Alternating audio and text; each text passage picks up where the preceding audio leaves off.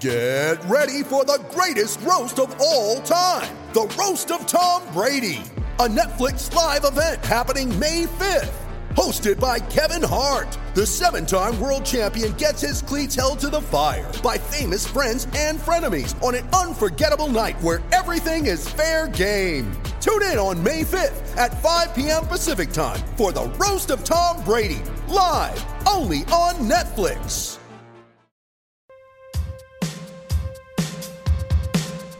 This is Archery Unfiltered, where I, Wendell Souza, cover California archery events and what it takes to make you a better archer.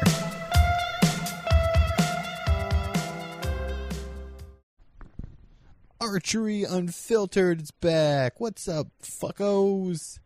How's everybody doing? I'm gonna do an episode early this week. Uh, normally, I try to cut these things on Thursday.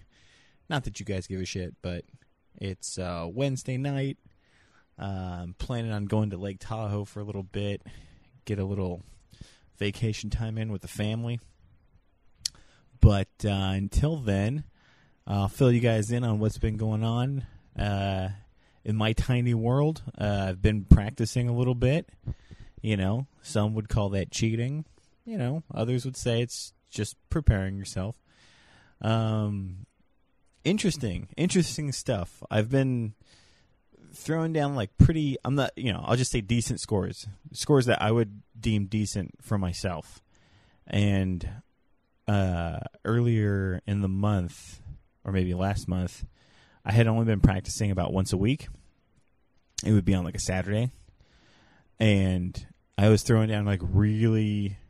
I'm not gonna say like really good scores, but I was throwing down scores I was very happy with uh, scores that I feel like could hang on a good day. If if I could put those down on a good day, I could hang. Um, you know, with that being said, I started doing some fiddling with things. Uh, I think it was like a cup, maybe like a month ago. I was like the big thing that I was working on was getting my bow set up the way I wanted, and it's this is kind of a rarity, but I was able to set up my bow and not have like a ton of tweaks to it afterwards. I I kind of fiddled around with stabilizers and weights, um, but much less than I normally do. Uh, people that know me will know that I will mess around with weights for the whole damn season. You know, uh, sometimes I can pull my head out of my ass and figure it out, figure out what kind of weights to run. Uh, you know, if you've listened to any of my other episodes, it's no secret that I believe that the weights in your stabilizer are like probably the second most important thing on your bow, possibly the first most important thing as far as um, you know the feel of your bow and getting it to execute the way you want, uh, or it allowing you to execute the way you want. I should say, it's pretty much you know, the interface with the bow is like heavily altered uh, based on how you set up your bars and stuff. So I didn't spend all that much time. Well, that's not true. I'll say I spent like two weeks, but it was during this time where I really was not. I was maybe shooting once a week, you know, and oh, we'll say three weeks because I think I took three days to do it. But uh, I tied my peep sight in, tied it in lower than usual, um, because I'm not sure if I've mentioned this on earlier podcasts, but I have a theory about indoor, and it might not just be indoor; it might be everything. It might be FITA archery, also compound archery. But um, this is going to sound really funny, but I was at a party a couple years ago, and stop me if you've heard this story. But a couple years ago, I was at a party, and uh, I think it was during indoor season, and the thing that I was struggling with was pushing shots out the bottom. Um, at the time, you know, I, I was shooting fairly decent scores. I think I could throw down 300s. But the thing that I struggled with was pushing shots out the bottom. And I mean, some of you guys might know what that what that feels like or what I'm talking about, but it's kind of like say you're shooting good and you got the pin on and you're pulling. I mean, I, this is gonna relate more to hinge shooters than most, but but say you're pu- pulling to get that release to go and it's not going, so you give it like some extra juice um, to get it to go, and um, you know you end up pulling too hard and blasting a shot out the bottom, or you pull your bow out the bottom. Well, uh, I was struggling with that, and it wasn't happening every game, but it was happening enough to be on my mind. It was the thing that was costing me. So, uh, you know, I was at a party. I believe I was in Santa Cruz, and uh, I don't advise that anyone do this. Oh, hold on, hold on. I think I got a crying baby. I'll be right back. All right, guys. I'm sorry. I'm back. Had to go uh, dance a baby to sleep again. Let's see. Where was I? Oh yeah. So some people like indoor. Some people like field archery better. Just kidding. Um, I was at this party in Santa Cruz, and you know, I don't know how this is going to make everyone look at me. I have a vague idea, but I was huffing nitrous, okay, for uh, for some of you know, for the old ladies that listen to this, huffing nitrous means I was inhaling large quantities of nitrous gas, and you don't hallucinate or anything. You just your brain goes numb for a minute, uh, about a minute, depending on how you know how little oxygen you take in. Um, it's probably bad for you. It's probably not the greatest. So I was huffing nitrous, and pretty much most of the people at this party had passed out one way or another. And I was watching, so, you know, I'm watching, uh, I believe it was the World Archery Finals in Vegas. I think it's that's what it was, World Archery Indoor Finals in Vegas. And um, I think it was the Chris Schaff versus Jesse Broadwater. Um, I think that's what it was. And it was Schaff is who I was watching. And I had noticed that his scope was way low on his sight bar. And I was like, what the f-? like you know, most of the time that I'm shooting, my scope is like run way up, you know, you know where your 20 yard mark is. If you do everything right for field, your 20 yard mark is like up there towards the top of your sight, and then you know it gives you plenty of yardage.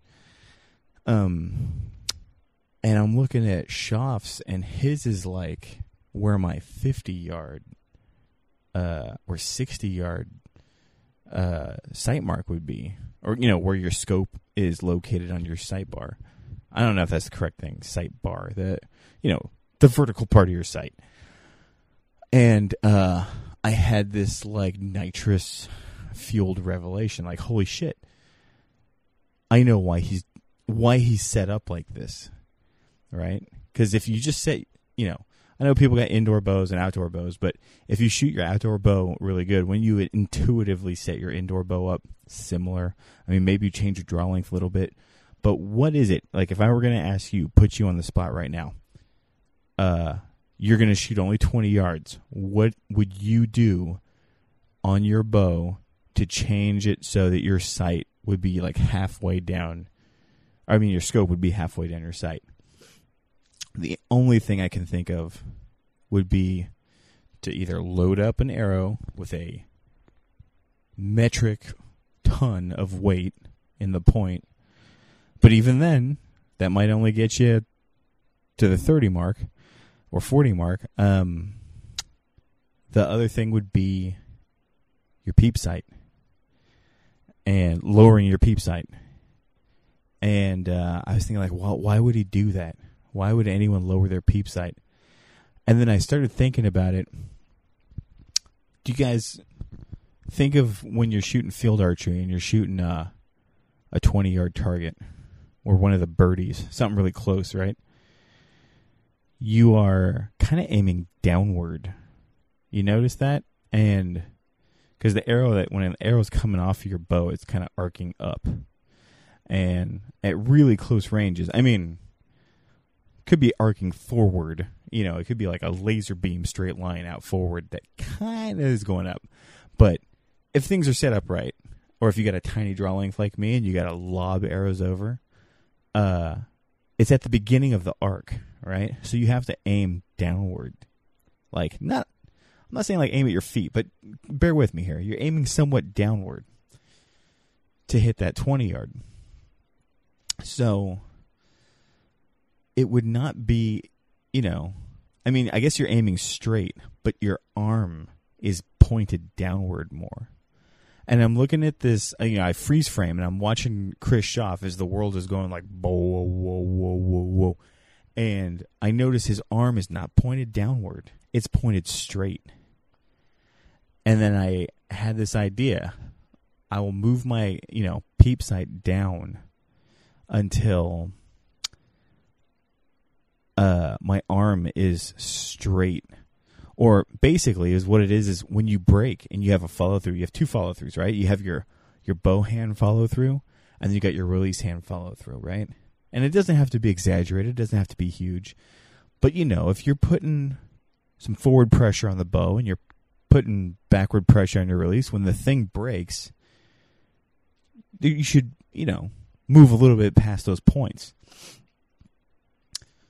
So if you're pointing, if your bow arm is pointing down, it makes sense in my mind that when you're struggling and you're locking up and then you push hard, you're pushing at a downward angle and then you're breaking that arrow out the bottom. You're pushing your pit, your sight out the bottom. So I thought, oh, I'll lower my peep so that my arm is straight or more straight. It doesn't have to be perfectly straight because I'd imagine it goes the opposite way where you're shooting at the top. But you can adjust your peep sight for your follow through. And this is true. This is real, and I've done this. After having that nitrous experience, I went home, lowered my peep sight, and it made a world of fucking difference. So much so that I kind of play with going the other way with things now, where, you know, maybe I push a shot out the top. I, you know, I'm still a noob at figuring all this shit out, and I'm sure there are pros out there that are like, dude, you're overthinking this shit to a ridiculous level. But what I'm telling you is real. All right. And if you've ever pushed a shot out the bottom, look at where your sight is located. And if it's way up there, if it's on the north side of your bar, I like boom, there you have it. And so yeah, uh, for indoor, one of the things I always set up, well, I'll run my my peep low for this follow through if you can follow through, it doesn't have to be like a perfectly horizontal line, but if you can follow through in a way where you're not pushing things out the bottom or pushing things out the top, you drastically reduce, uh, you know, these error chances or hangups that you might get. And what I've noticed is you might set your peep there, right? And you might be set up for an arrow. But say you try a new arrow build, right? that arrow build might be in a, a different, you know, it might be another 20 clicks in your sight. Are you still in that sweet spot, that breaking sweet spot? So it's just something to be mindful of when setting up your bow for indoor. And um, I honestly believe if you can still make it to 101 yards, you don't have to change your peep outside of this. Now, people are going to disagree with me. That's fine. You can disagree with me. Uh, after outdoor season's o- or after indoor season's over, I'll try this exact bow. I tied my peep sight in like Fort Knox on this on this indoor bow. I'll just run the same setup for field or safari, and I'll give you guys an honest, you know, the honest feedback. The as uh, Greg Poole calls the straight dope on um, on this setup because I I think bow setups, indoor outdoor bow setups, are a little overthought. And I know I'm saying this after I just told you some huge overthinking that I've done. But uh, I think that one, that shit's for real. That thing I just said is for real about the peep height. All right. A lot of what we're doing in this indoor season is kind of shoring up your your game. Like the I love indoor season because you're shooting like in free space. You're shooting in a vacuum. So you can see all your all your problems, all the little things that you're doing that aren't helping you. It's all right there. And there's no you know, you can't blame it on a side hill or wind or maybe someone farted behind you while you're executing. None of that. Like you are, well, I guess that could still happen actually, but I mean, indoor is so awesome because you really get to analyze what's going on. And so that brought me towards like um the arrow like arrow builds, right? One thing I freaking love about indoor is fucking around with arrow builds. You can get so many different types of arrows to fly certain ways that are all either advantageous or not to your shooting style. And um, what's important is that you set your bow up first. And what people mean is, like, people are probably like, "Well, what do you mean? Like, shoot a bullet hole?" Well, yeah, if you can. Most importantly, is you want to set your bow up so that you can break middle. And again, that's we're going back to stabilizers here. Um, the reason for that being is you want to be able to break middle, and if the arrow is, I stop messing with arrows when I can predict where that arrow is going to land, based on where I break my shot. Right? If I break a shot at ten o'clock on the line, and that arrow lands ten o'clock on the line, that's what I want. I don't want something where I break I break nine o'clock in the yellow. I'm sorry, nine ring yellow, and it lands X. That, that's where this whole concept of forgiveness is flawed to me.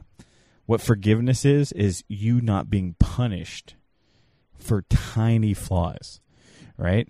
Say you're holding X and you jerk your hand out to nine o'clock ten, and then the shot breaks.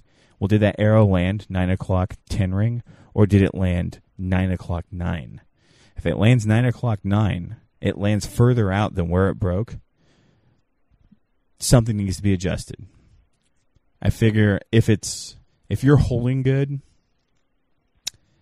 and you're breaking good and that happens, it the arrow needs to be examined at that point, right? Um it's just I I just kind of realized today that I naturally I'm no longer tinkering with my bow and I I think back to what John Weaver was saying when I interviewed John Weaver. Uh, he was like, I really don't. He's like, I set it up. I don't fuck around with stuff a whole bunch, and then I just shoot until my body figures out what I need to do.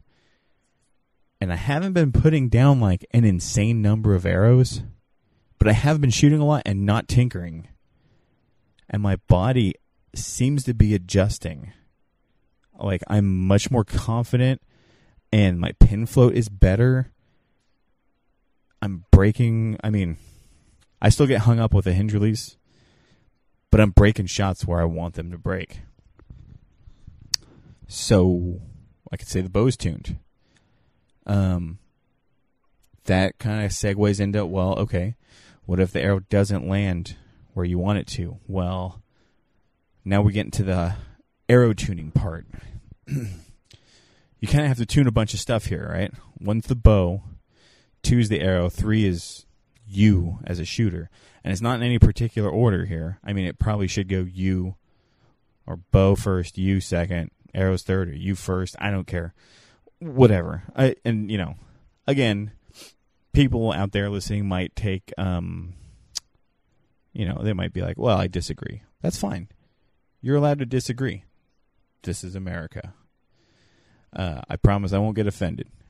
Um, just don't just don't text me while I'm changing a diaper. Um, but anyway, kind of getting sidetracked here. Okay, so say you your bow is holding where you want it to, and I know a bunch of you are probably going, "Well, wait, wait, wait, wait, wait, wait." The bow's not holding the way I want it to. It's not breaking where I want it to. Well, let's just pretend for a second that it is. Okay. Um, but the arrows aren't landing. See, even if you get your bow holding the way you like it, there's still one more step that you got to go, and that's getting the arrows to behave. to to get to this predictable zone where you can break an air, you know, break a shot and the arrow lands where you want it to. Now, there's two ways you can go about it. The first is the easy way. All right, and that's for indoor. Say you're going to shoot a 23 diameter arrow. 2312 is a good example of an easy arrow to get to fly good. You guys want if you want a an easy arrow, Easton 2312 200 grain point. Bam. Heavy arrow. It's going to rock your socks off. It's not perfect, but it is good enough to where it will impress most people, right? Maybe 2314 depending on how long your arms are, you know? Um but that's the first, you know, right out of the gate. If you want to go that extra step, say you're like, okay, no, I want 27s. Well, here's the thing. Paul Tedford, right, used to be a 2312 loyalist. All right, 2315, I think. Basically, he was a 23 diameter loyalist. As a pro, he would shoot 23 diameter arrows. And his buddy, Stephan Hansen, was like, dude, you got to get on to 27s. And he was like, no, I don't like tuning them. They're not forgiving.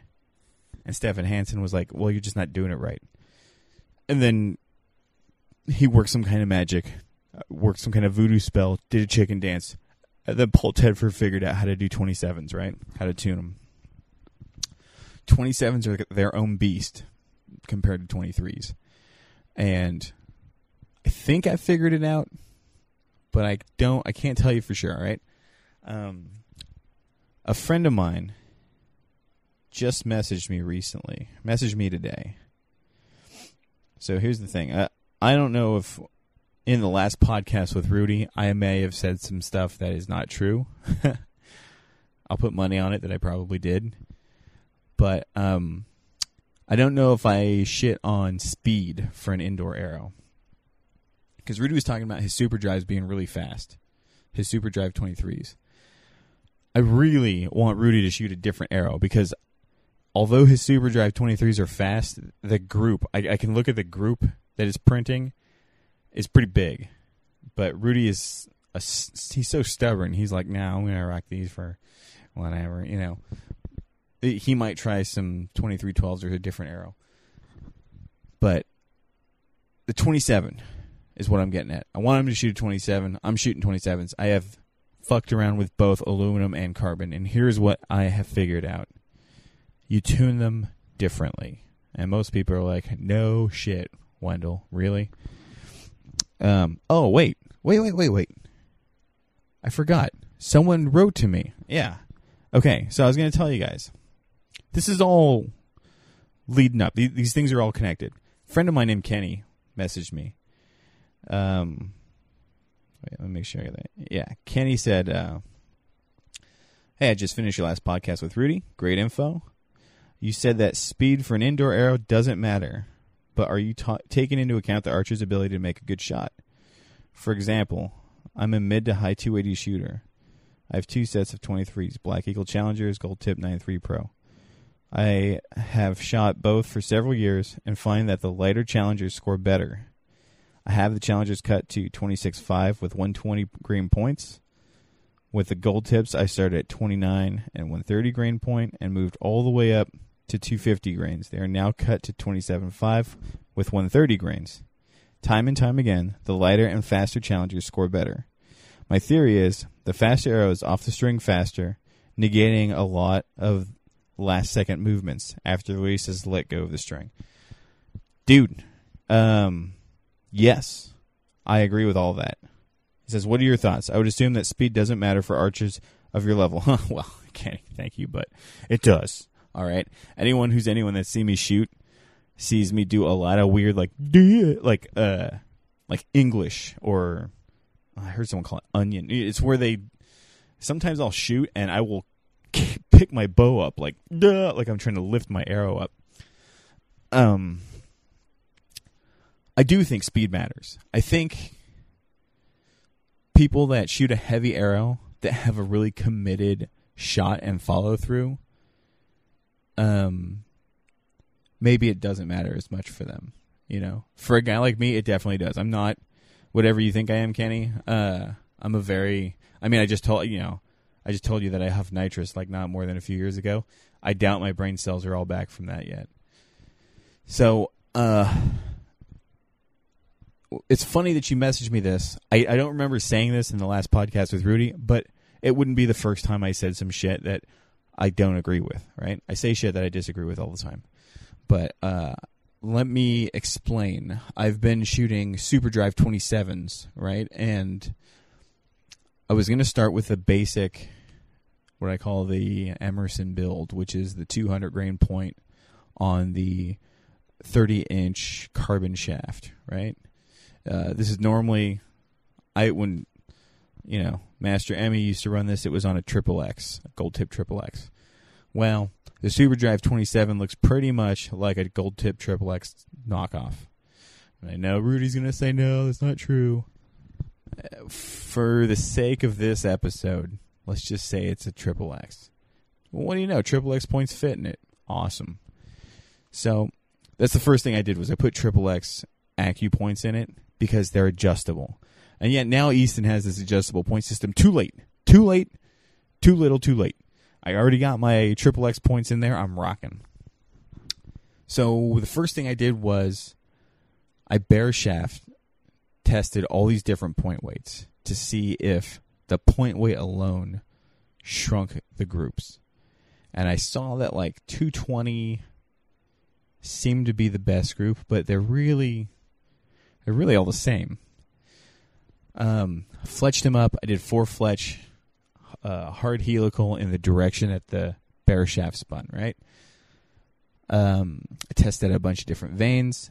Uh, put Q2I three and a half inch vanes on. I thought I had ordered four inch, but they're actually three and a halves. I put those on, and holy crap, the groups tightened up. Like, well, relative to what I was running before, which was like FFP 360s, Flex Fletch 360s, um, the groups got insanely tight. And then I started testing them against vanes that I knew worked for me in the past, like the AAE Stealth Pro, the AAE, uh, you know, I can't remember the, the long four inch one, all, whatever vanes I had laying around, and I got a shitload of vanes laying around. Um, I started fletching them up, super drives, and seeing which ones in the four fletch configuration work better. Dude, the Q2i three and a half was the winner. Um, and it was very comfortable. I was like, "Holy crap! This is uh like the arrows landing where I want." Until, um, what did I? Oh no, wait. No, I'm fast forwarding a little bit. I was at 200 grains. I took 20 grains off so that I had 180 grain points, right? Just to see what would happen. Nothing. They they still flew great, right? Everything was awesome. I was noticing that when I had a very slight if I broke the shot while my pin was floating up, it could be X to like X10 liner, right? That arrow would be way up. It that it would land like you know, 10 barely touching 10 10 ring. And um at this point I've paper tuned everything. So I know some people the way they would approach that is to group tune, which is basically you bump your rest in a direction and then see if the problem goes away. I've never really done that because one, it'll affect your paper tear, right? Maybe it won't if you just give it the lightest nudge. Um, but I'm, I'm like, oh, I always want to figure out what what is the thing that's causing that. For sure, it's me doing that slight uphill, you know, the slight up motion before I break the shot. But it shouldn't be way the fuck out of there, you know, or it shouldn't be like just grabbing the ten ring. So one of the things that I, you know, I was like, okay, well, let's see, let's try something. I shot another cool thing. So I've been practicing in the morning, right? Not to beeline too far out of this, but I practice in the morning at like 5 a.m. It is fucking dark outside. I have sp- I have a little shop light set up at my target, and then I shoot out of my basement. It is dark. I can not see my bubble most of the times, so I'm I'm really trying to steady the bow just on feel. Um, and uh, I remember Ben Hobbs said, you know, if you want to practice, you got to make time to practice. So this is my time. It's 5 a.m.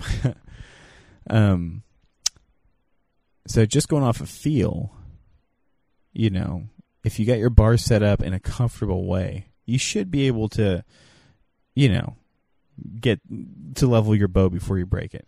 Well, these high shots would keep occurring, and I'm like, man, am I canting the bow? I ended up installing a little light in the the basement so I could just make out my bubble. I'm you know, help me le- make sure everything's level when I break shots. Um, wacky, could not figure it out. Every say twentieth arrow would be like this one or twelve or eleven hanger, and uh, I figured, well, it's in. Maybe I just got to figure out how to not do this upward thing that I'm doing. But everything else is holding so good. It's just like a momentary frustration. And then uh, I thought, you know what? What if I kicked the weights off? And I think I, I can't remember what weights I put on, but basically what it comes to is I have 140 grain points in my Super Drive 27. That problem is gone. I still do on that 20th arrow or so, that slight upward creep and then the shot breaks. I mean, keep in mind, it's creeping up and breaking in between the X and the 10. All right, this is not like it's breaking in the 9. I'm like, "Oh, come on, get in there." Um it's just on the way up. I can feel myself. Everything's holding good. You know, I'm I'm in the process of executing and then, you know, a pin just drifts upward a little bang. It is now X10. It's right where the freaking pin was when it broke. And it this arrow is a 27 super drive 27 with a 140 grain point in my mind that is unheard of because i've never run a 27 diameter arrow with anything less than 200 grain points. So you know my man you know kenny brought it up. I'd have to agree. There is something to speed. I have a very short draw length i think i'm 26 and a half uh you know maybe 26 and three quarters, you know, uh, when the sun's out. Um, so maybe, maybe for me, that lighter point gets me to a speed where most of you regular arm, you know, regular length arm people hang out at. Maybe. I don't know. I truly don't know. But I do know adjusting my point changed my bare shaft quite a bit. Uh, am I going to adjust anything to no? No, that super drive is everything I want it to be right now. Um, my buddy gave me my buddy Rudy Sandoval gave me six uh Easton 2712s, right? They're full length, unfucked with car, uh, aluminum shafts. I almost said carbon. Um, and he gave them to me on my daughter's birthday, or on a party that we're having for. So I was gonna make some. My daughter's name is Elaine, so I, I called them Laney arrows. I made six Laney arrows, and they are pink. You know, I put pink three and a half Q2 So right now, I'll tell you guys, I am a fucking diehard Q2i loyalist. I am running the three and a half inch Q2i four fletch on everything. And when field archer, you know, when outdoor season kicks off, I'm putting four fletch Q2Is on everything. If anyone knows the good people at Q2I, oh, tell them that I want a sponsorship from them. And if they don't want to sponsor me because I'm just a fucking Yahoo, uh, I, I understand maybe a show endorsement type thing. That would be cool. But um, I love these vanes. They're legit. They got a big rubbery foot, so when you put glue on them and stick them to something, they stick like a starfish. It's insane. Um, anyway, again, I'm getting all sidetracked. I got 2712s. Um, they're aluminum, full length, and I was, you know, browsing through Instagram, and uh, I follow a guy named I think his name's Gaius Carter, right? I just follow archery people. I don't know who they are, right? I'm sure they are more well-known, famous people than myself, but I just follow people just to see what people are doing. And Gaius Carter is like, I finally found some full length 2712s. Can't wait to shoot these. And I was like, dude, that guy's shooting full lengths. Like, that's nuts. I know most people shoot 32 inches and not full length. Um, 32 at the most. And, you know, I've had good luck with 31 and a quarter. Uh, I think 31 and a quarter was the Broadwater length. I can't remember. But then I thought, eh, well, you know, I have my super drive set up. My my arrows for competing are done. They're dialed in. This is a another 27 diameter arrow. I won't have to adjust my rest or anything, you know. Should be should be right in there the same. As far as a paper tune goes. Eh, maybe not, but it should be close. So I built full length 2712s. And I'll tell you the the reasoning behind it. But anyway, I went um you know, the vanes I like. I push them far forward enough so that they don't touch my face. I have a huge fat Asian face, so they touch everything. All right? And people are going to be like, "Hey, that's racist." I am actually half Asian, and it's all in my cheeks. All right, it's my cheeks and my lack of nose point, like nose point, make it so I have to bury my face on the string, and I get all kinds of lip and cheek and stubble on my vanes. Well, I start pushing these vanes far forward and, until they I don't get any contact at all. Um, it might be a reason why I'm having better results with four fletch because they're far forward now, and I know I think it's said that when vanes are pushed far forward, they have less leverage on spinning the arrow. I don't know how true that is, but I think Dan McCarthy said that you want to run them as far back as possible. Um, but anyway, four fletch seems to make up for it. Ran a full length, and I put a 180 grain point in there. And I'm gonna try a 150 grain point pretty soon. And most people are like, "Dude, that's way too light." And for aluminums, that might be, which is why I kept these arrows full length. So, before I tell you like why I think this, well, I'll tell you why I think this. I have 2312s also. And you guys, I might have talked about this in my podcast with Rudy. I'm going to talk about more stuff and not just rehash old stuff. But my 2312s shoot like shit with 100 grain points. They shoot like, they shoot amazing with 200 grain points, right? Or 180 grain points. They shoot amazing. Um, so why? Why is that? That on the aluminum arrow going up in weight makes it shoot better point weight specifically. And why is it that on a carbon arrow, a carbon 27, I can drop the weight, nothing happens? Well, I started looking up uh, just between carbon and aluminum, the different characteristics of the two materials, right? And there's something called elastic modulus. And I, I know I know people out there that know stuff are like, "Ooh, let's hear him fuck this one up." so here's what I think. Ela- if you think of elastic modulus, I know modulus is like the flexibility of something, and I think it's confused a lot. I, I remember in composite, I took a composites class in college.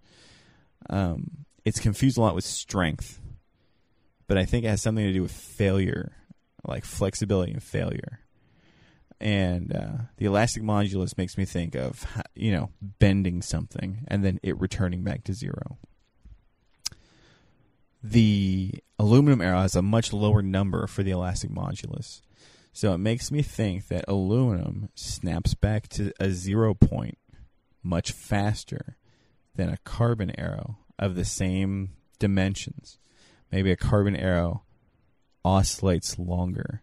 And if you consider that the 2712 and a SuperDrive 27 are ultimately spined the same, which means they move the same amount of, you know, whatever distance with X amount of weight. You, you know what I mean? You guys know how they test spine, right? They hang a weight on the middle of a shaft. You know, a shaft is suspended from you know a 28 inch point on the shaft. They hang a weight on it, and then the amount that that shaft bends, that's the spine designation. Um, well, SuperDrive 27s and 2712s are ultimately spine the same. So why would they react so fucking differently? If it is something to do with this elastic modulus, right? And my theory is, my wacky idea is correct.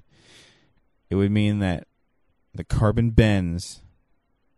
It it it still bends the same amount, right? Because it's spine the same. But maybe it takes longer for that carbon arrow to return to zero, and it still keeps wobbling. Whereas aluminum snaps back to zero right away. So you need a heavier point to keep that arrow bending longer. Huh? Maybe. So when I built these these 2712s, I left them full length because everyone knows that the longer that arrow is, the more flexy it's going to be. Left it full length, and then I put a lighter point in it to kind of get some speed out of it. I've never run anything less than 200, especially on an aluminum arrow. I'm shooting 180s now, and I'm telling you, the Laney arrows are the best. Like, those are the kings right now. It's goofy because they're pink, but um, they're cool. They, they hit middle. That's what's cool about them. Uh, I will test 150 grains, and I'll let you guys know how that's going. But a full length 2712 with 180 grains, it works. I'm telling you, I'm testing it. It works. Do they need to be 34 inches long? Probably not. You could probably cut them and not sacrifice anything. How much? You know, you're asking me, hey, how much can I cut them? I don't fucking know.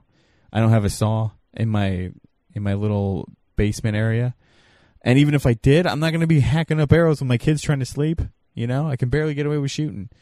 So for now, this is what I'm going to run. If I could get my hands on more 2712s and I have a, t- a day that I can hang out at West Coast Archery in Petaluma, I will definitely do that. And I will hack up, you know, I'll cut, if it were up to me, I'd cut a quarter inch off, shoot it, cut a quarter inch off, shoot it, see what it does, and just keep running it. But you know, some people are, are I think they're running like 30 inches with 250 grain point on their 2712s, and I was thinking about it. That is not far removed from this arrow because I'm running it at 34 inches. If it's 10 grains per inch, and it's four inches longer than a 30 inch arrow, that is 40 grains plus uh, 180 grain point ultimately comes out to 220 grains past 30 you know it's just 220 grain point equivalent. But uh, it's not it's not because you got this long bendy shaft. And i mean that in the, not, in the least gross way possible. So uh that is my nitty gritty as far as the arrow builds go. Um i hope this helps you guys. I'm really trying to convince rudy my man uh, to build something similar. He has always helped me out and built me crazy good arrows. If you guys, if you don't want to build your own arrows, you know, I hate to do like an ad spot at this moment, but Rudy builds some damn nice arrows.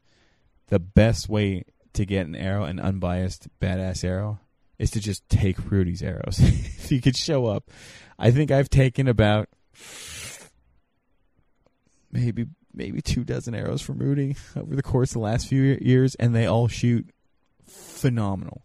And now I feel like I'm onto something, and I'm trying to convince Rudy to try my arrow builds, but he's such a philistine, he won't. Uh, he won't do it.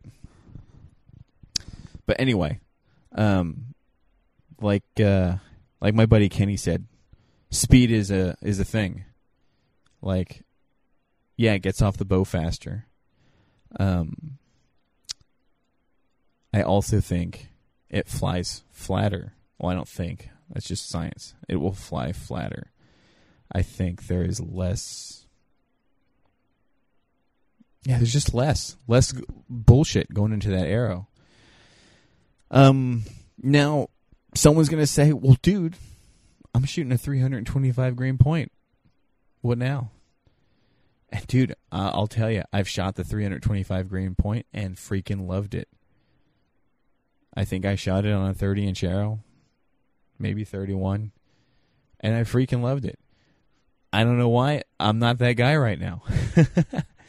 but I would bet you, I would bet you if it works for you, it has something to do with your peep height follow through combo.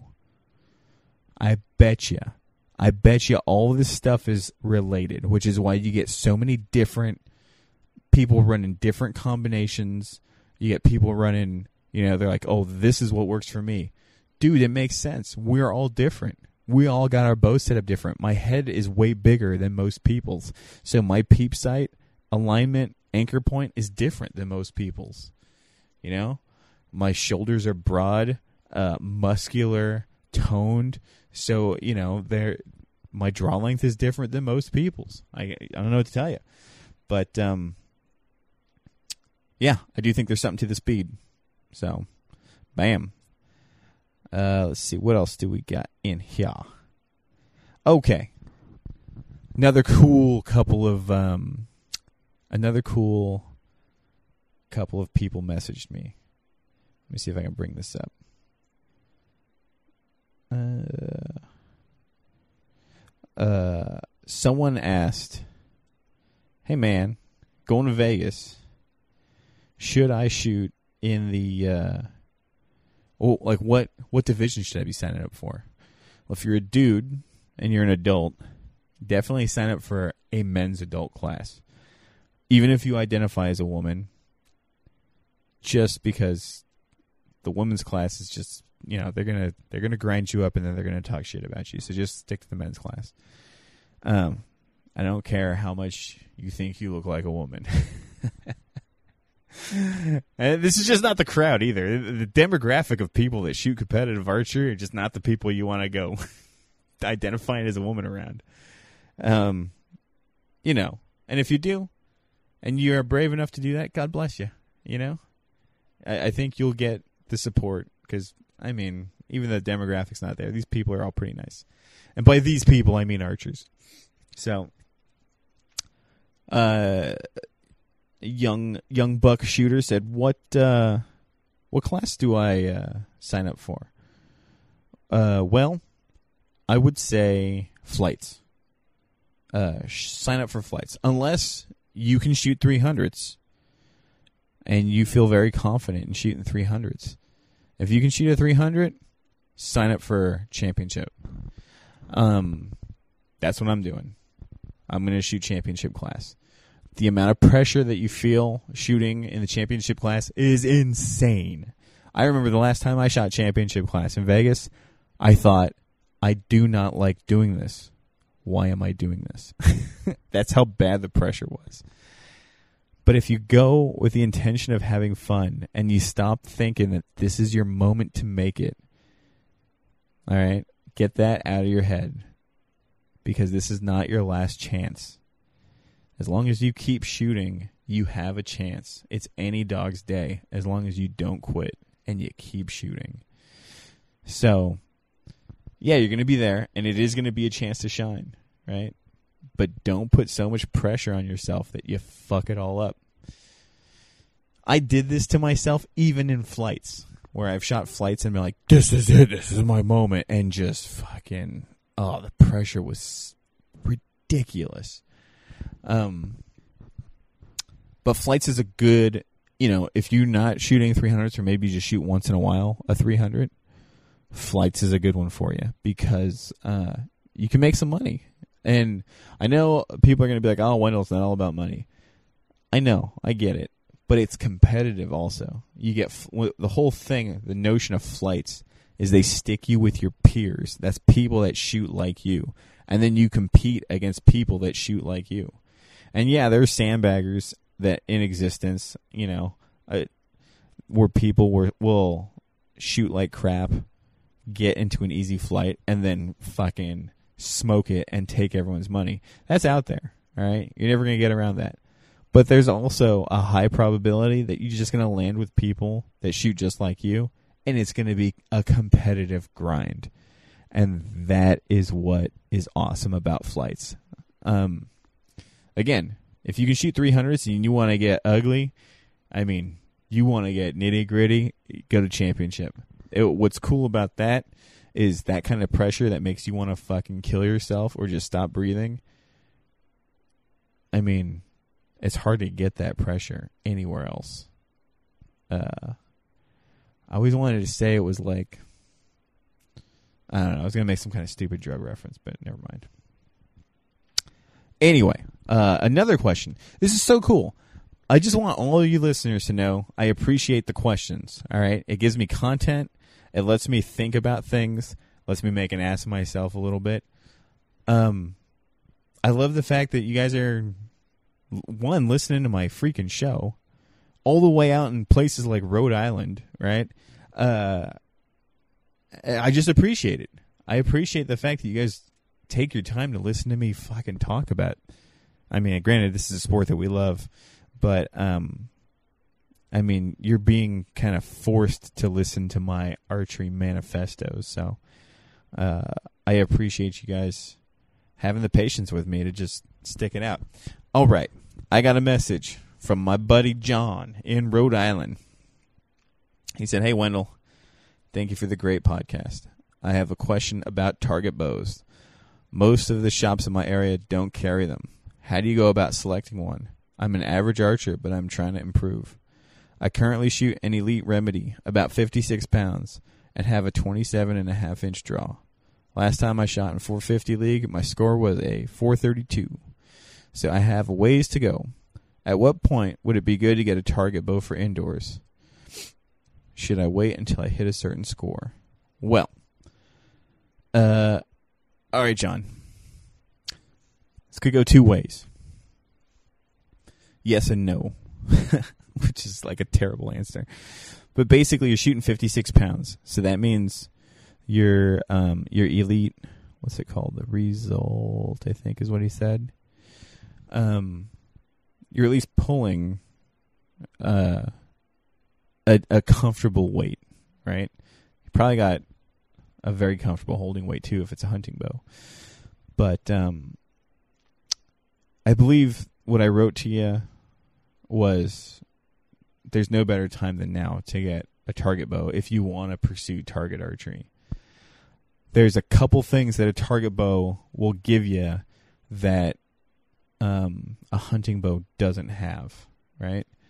Uh, the longer axle axle, the stability, they're a little bit slower, um, but you don't need a target bow. Uh, I would definitely, you know, if I were you, that's what I would do. I would, and I know people are gonna, you know, I'm always saying support your local shop, but if you're just getting into it, I would try to find a used one from someone who, you know, doesn't abuse their gear. But um, I so I always recommend the Mathews bow. And at this moment, if you were gonna buy a used target bow, I would recommend a TRX 38, the first gen. If you could get your hands on a G2, fine, go for it. They're awesome. But the first gen is a perfect shooting platform for cheap right? You can get them for cheap. They have the top hat system, which is basically you set it and forget it. Um, it's the th- the reason why I really like the Mathews bow, and I can shoot any bow I want, right?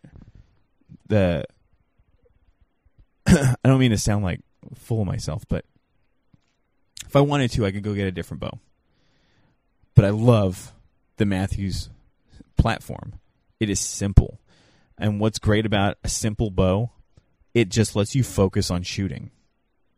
And I think that's what's the, the a heavily overlooked thing amongst amateurs. Um, you know, I, I consider myself an amateur, even though I'm a, a, a, a pro class shooter. I will always consider myself an amateur because I don't. I guess you call it imposter syndrome. I don't feel like a pro. I don't feel like I belong on the line with pros. Um, with that being said, if you get me on the line with a pro, I will do everything I can to take his money away. Um, so yeah, anytime you can do that. Do you need to? No. You do not need need need need a target bow.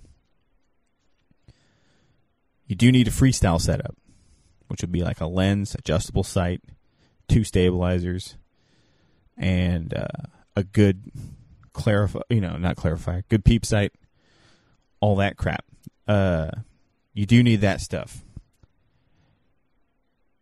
The one of the most impressive like groups I've ever seen at 50 meters was Chris Schaff shooting an uh an elite Revol. And I believe the Revol is like a 35 inch axle axle bow. So it's kind of like an in between target hunting bow. I've seen guys post up that, you know, that hunt with the Revol. I know it's not like everyone's top choice for a hunting bow. He shot a group of arrows at 50 meters where there was no carbon that wasn't touching other carbon shafts. He was shooting uh, gold tip arrows at the time. Like they were all touching. After seeing that, I was like, holy fuck. Like, you don't need a big axle axle bow. You know? I mean, and his draw length is longer too, like way longer than mine. So him shooting a 35 inch axle axle is like me shooting a a 33 inch axle axle, I guess, would be the equivalent. So no, you don't need a target bow.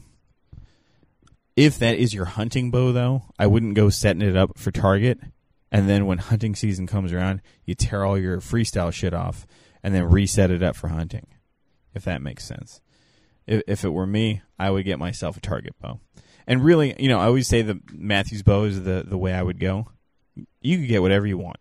And I know that you said the shops don't carry, um, you know, they generally don't carry target bows.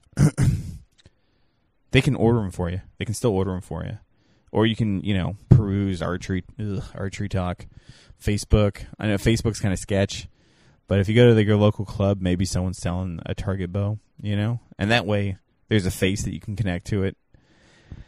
Um, any bow will do. I should say any target bow will do, but really your hunting bow will do also. But um, just try to keep it simple. Don't overthink it. Don't overcomplicate it. The first thing that's going to happen, you're going to dive into a target bow. You're going to dive into the rabbit hole that's like, what's all the stuff that I got to figure out to do to make this target bow the shit? Do I got to shim limbs? Do I got to shim cams? Do I got to blah, blah, blah? yes and no. but yeah, uh, go for it. Get a target bow. Join us. Dive right in. You'll love it. Um, again, shoot whatever. It's always a good idea if all the dudes at the at the club that you shoot at or the shop that you shoot at, if everyone's shooting one type, one brand of bow, it's not a bad idea to also get that that brand of bow solely because everyone else will probably have worked out all the kinks in that bow. So it'll be very easy for that. Or if you have issues, you know, someone there will have some kind of knowledge to help you out into, uh, you know, fixing that. Uh, back when I shot at Redwood Bowmen, I shot a Hoyt. Like when I first started getting competitive, I shot a Hoyt podium. And it's because my coach shot a Hoyt. And anytime he had, you know, we would go over timing on our bows at the same. We go to the draw board, you know, check our timing together. Uh, we would, you know, shoot through paper. Do we got to yoke tune these things, or, you know, before a tournament, we would just we had the exact same process of make doing like a systems check. Is everything good to go? And because we had the same gear, it was that easy. And if I had a question or an idea, I could bounce it off of them. What do you think about this? What if I, you know, take half twists out or whatever? You know, what if I do an 11 inch? One thing I really liked was doing an 11 inch yoke cable on my uh, podium. Uh, I did that on my Prevail also, and uh, I don't think I can't remember if Emerson did that also or not, but you know, it's just one of those things. I got an idea. I'm going to try this thing. What do you think? So I think that's around the time I started shooting the 452 undyed string and really, really dug it. That's what I got now. and I don't think I'm gonna.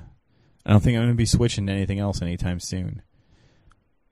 Maybe, maybe I really like the first string magnums. Those were cool. They're a little slower, but is it perceivable amount? Nah, not really. But we'll see. It's crazy because my 452 strings still look brand new and they are well shot in. Um, so that is the meat and potatoes of tonight's podcast. Uh, again, I just wanted to tell you guys I appreciate you listening. Uh, I'm trying to be a little more positive. I know I kind of went crazy on like the Greg Poole bullshit last week, and there's really no reason for that. You know, Greg Poole's not hurting anyone. Well, not hurting anyone right now, but um, you know, he's got his opinions. Is he is he wrong? Most definitely. Is you know, is it my place to call him out? No. Am I going to do it? Yeah, I'm bored. Of course. And uh, for anyone that was looking for a more positive episode, I'm sorry. I'm going to try to be more positive. I have a feeling I'm going to be saying this a lot after I say a bunch of like really uncool shit. oh man. I, I oh I always have these like these thoughts like, man, I just talked a bunch of shit about this dude who's like way bigger than me and you know, I'm out of shape. I'm in I have what I, what I call an archer's body. You know, I don't exercise. I've done I've done jujitsu for like 3 years, Brazilian jiu-jitsu. I've done kickboxing for like 3 or 4 years. Does that mean I could defend myself? Maybe maybe if I was in like Malaysia and the guy I was fighting was malnourished and like four foot ten. Could I defend myself against Greg Poole? You know, maybe, but that guy's forearms are so big. I would hate to get punched by that dude. I'd probably just have to. I would probably have to just call the cops and talk shit. I don't know. I don't know. Who knows? You never know. It's any dog's day. It's any dog's day. I've I've gotten into my fair scraps and I've definitely walked away from fights where uh, the dude was much bigger than me. So, not saying I ever want to fight Greg Poole. Good God, no. Maybe um someone out there can defend me. Um, see. One more thing I wanted to talk about was your mental game, and I'm not going to go into Joel Turner stuff. Right. This is just basic with winning in mind 101. There's also a book called Think and Shoot Like a Champion. And I think it's also by the same dude. You know, his name's Lanny Bassham, Like Lanny, L A N N Y. Not Lenny. Not Lenny like uh, Carl's friend from The Simpsons. Lanny. Um, so Think and Shoot Like a Champion is another book. It's worth checking out. Um, I wanted to talk about the mental game and the expectations you put on yourself. Now, this can be, this can go both ways, and I'm probably going to quote some stuff that's out of context and tell you it's in context. But um, when you're going to go shoot with your friends, say you're gonna gonna have a practice day and you're gonna shoot some indoor. When you step up to the line, or even before, maybe when everyone's putting their gear together, do you have it in your mind that out of the four or five people that you're with that you are the weakest link? Do you have it in your mind that you're going to be the lowest score? Um, if so, I just want to tell you that it's a limiting thought, and that by now you should know that I, one thing that I preach is that it's always any dog's day. It's anybody's day, and it's one of the beautiful things about archery. Um, a good example is my boy Nick Ingham placing second at the Idaho Open. I mean, he's beat he was beating some big wig pros, man. Some some big hairy apes out there, some monsters he beat to get to the, to that spot. And uh not to put Nick down at all cuz Nick's a great shooter. But I think if you were if it was Vegas betting most people wouldn't have voted, uh, wouldn't have put their money on Nick, and they would have lost it because Nick fucking took it. I just want you guys to know, uh, you should go into and even if you're just practicing with your friends and it's going to be like hey who's going to put down scores and talk some shit you got to put your money on yourself. And and don't think that you're going to be behind anybody because uh, you never know. They might have a bad day. And uh, if they're having a bad day you got to capitalize. And uh, one thing that I can't remember who told me this, but it's like when you're shooting against somebody, it's a weird thing because it's archery. You're really just shooting against yourself, right? So if you're shooting against someone, you're hoping they fuck up so that you can relax. But you still have to shoot middle. You still have to shoot good. It's safe to assume that your opponent is going to shoot clean. They're going to shoot at 300. And in the age of nowadays, if you got Blake Jerome there, it's going to be clean. you got to, you know, assume. Assume your opponent's going to shoot clean. What is that? What what's left for you then? Well, I can tell you right now, it's to shoot clean. And uh, if you can't, get as close to clean as possible. And uh, yeah, I I can't. Uh, my I had a friend a long time ago. I shot Redding with. Uh, I think it was during an outlaw, or I can't remember. Was something. No, it was a SoCal Showdown. He was shooting against Alex Wifler, and I was like, "Oh, dude, send Alex Wifler home," you know. At the time, I wasn't a big fan of Alex Wifler, not for any reason other than the dude loves to drop names. I hope I don't do that. But anyway, I was like, send this mama's boy home. This goofy looking, super bad, extra mama's boy. Send his ass home. And my buddy did.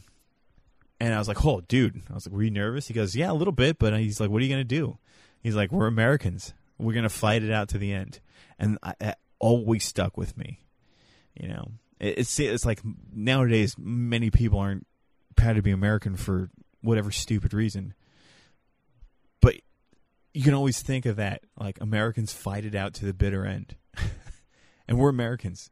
So don't sit there and think like I you know I can't do it or I'm going to try but it's not going to be the best, you know, you know, I'm not going to put anything good down. Fight it out to the bitter end and put down the best score you can do it every time, and that number will get better. You know, a bunch of stuff's going to come with that too. You're going to get good. You're going to you're going to shoot beyond your ability, and then you have to you're going to put a score down that's that's a new high score. You're going to have to not let that infiltrate your brain. I know, I'm getting way out in the weeds here, but basically, be positive. Go in there, have faith in yourself. Be ready to bet on yourself. Put money on yourself. It's the one thing that I really, oh, it's another thing that I really love about the Outlaws. You're basically betting on yourself and your homie and your teammate. My homie. And, uh, yeah. Well, what's better than, uh, what's better than putting money on yourself and having faith that you're going to win it back plus some?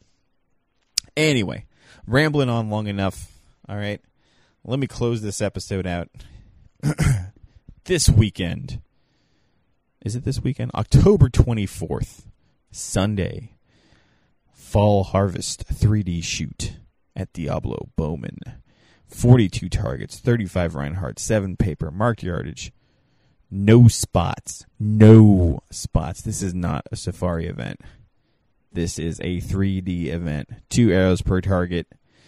Um, all the classic styles that you can think of, everything from freestyle to Bubba Bear Bow.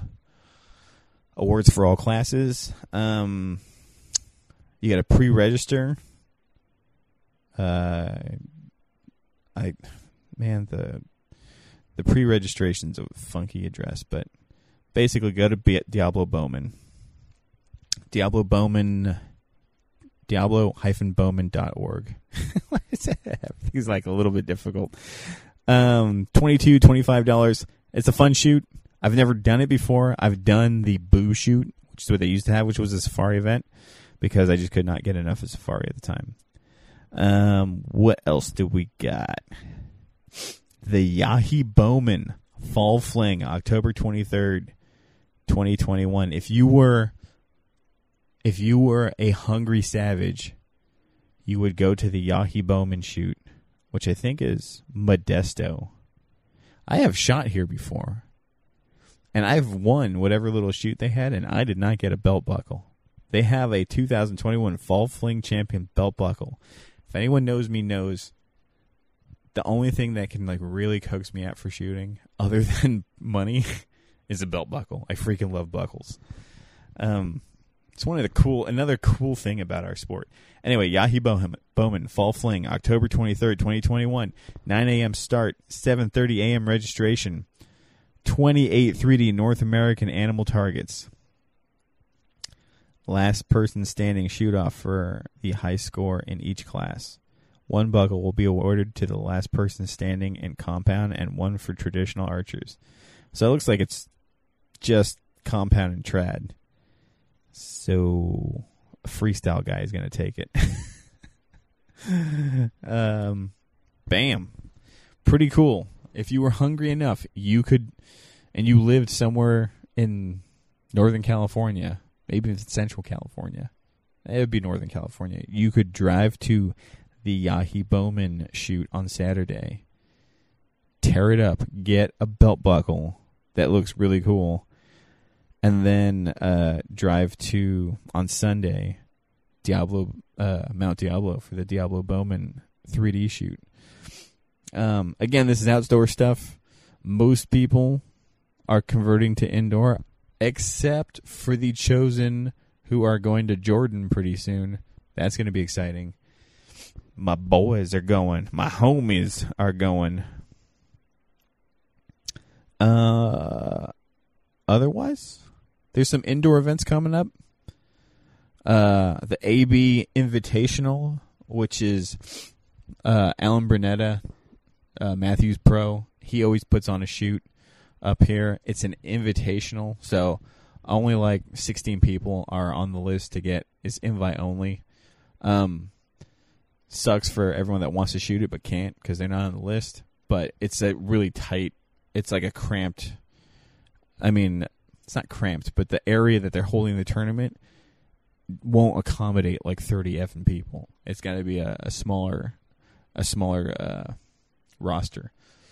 Your boy Wendell Souza is on the list, so I will cover it. Let you guys know how it's going. Coyote 600 is coming up the 30th of this month. I am so excited to shoot that event. I hope to see you guys there. Um, let's see, the AB Invitational, I believe, is November 21st. It's November something. I can't quite remember. Unless you're on the list, doesn't matter. I'll I'll, I'll cover it though. You guys can follow along with me. Uh, you guys can listen to find out. Am I just blowing steam or can I actually shoot? We'll see. I don't quite know. Impact Archery is having the Central Valley Open Sunday, January 9th, 2002. Two 330 rounds on a Vegas three spot target. Um, the spot is also having an indoor um, money shoot on Saturday, the January 8th. Uh, just so you guys know, if you're hungry and you want to get some, come on through. Uh, one of the best ways to get better at archery is to get into some high pressure situations, and this is them. Like I'm telling you about them right now. I just I just spilled the guts on four of them. So hopefully I'll get to see you guys out there. I've been rambling long enough. Uh, this podcast is brought to you by the good people at DB Custom Coatings, the Cerakoters out of Napa, California. They did Casey Kaufhold's bow that was seen in the Olympics. They've done Chris Schaff's hunting arrow outserts. They've done every bow that I've won anything with. Uh, what else? I think Rudy's white bow might have been Cerakoted. Uh, they do good work. They're they're awesome. Uh, they do some wicked like if you don't want to do a solid color, you could get camo. You could get Uh, you you get my face Cerakoted on on the side of your bow if there's enough surface area. Um, yeah, hit them up, get some cool stuff done. Like uh, Darren does stabilizers, he does uh, risers. I think he's figured out a way to do limbs now. I think there's a certain type of Cerakote that they don't bake, that they they just air cure, and so they can do limbs. I think. Um, yeah, don't quote me on all that. But uh, DB Custom Coatings, they are my friends. They are big supporters of the podcast. They are competitors like you. They love the sport. So uh, if you see them, hit them up. Get your get your shit uh, colorized. And uh, last but not least, Carbon Craft Stabilizers. My good friends out of Fresno uh, have been engineering a stiff light stabilizer. The uh, Carbon Craft bar is the bomb. Uh, as far as I can tell, it is the stiffest for its weight, and it's very light.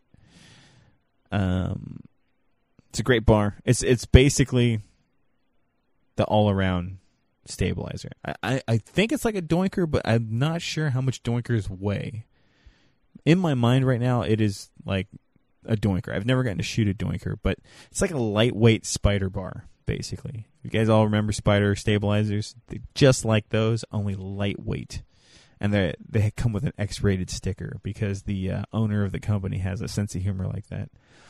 Uh, you can, if you are so interested in these, they some of them have a tungsten end cap that I believe is six ounces.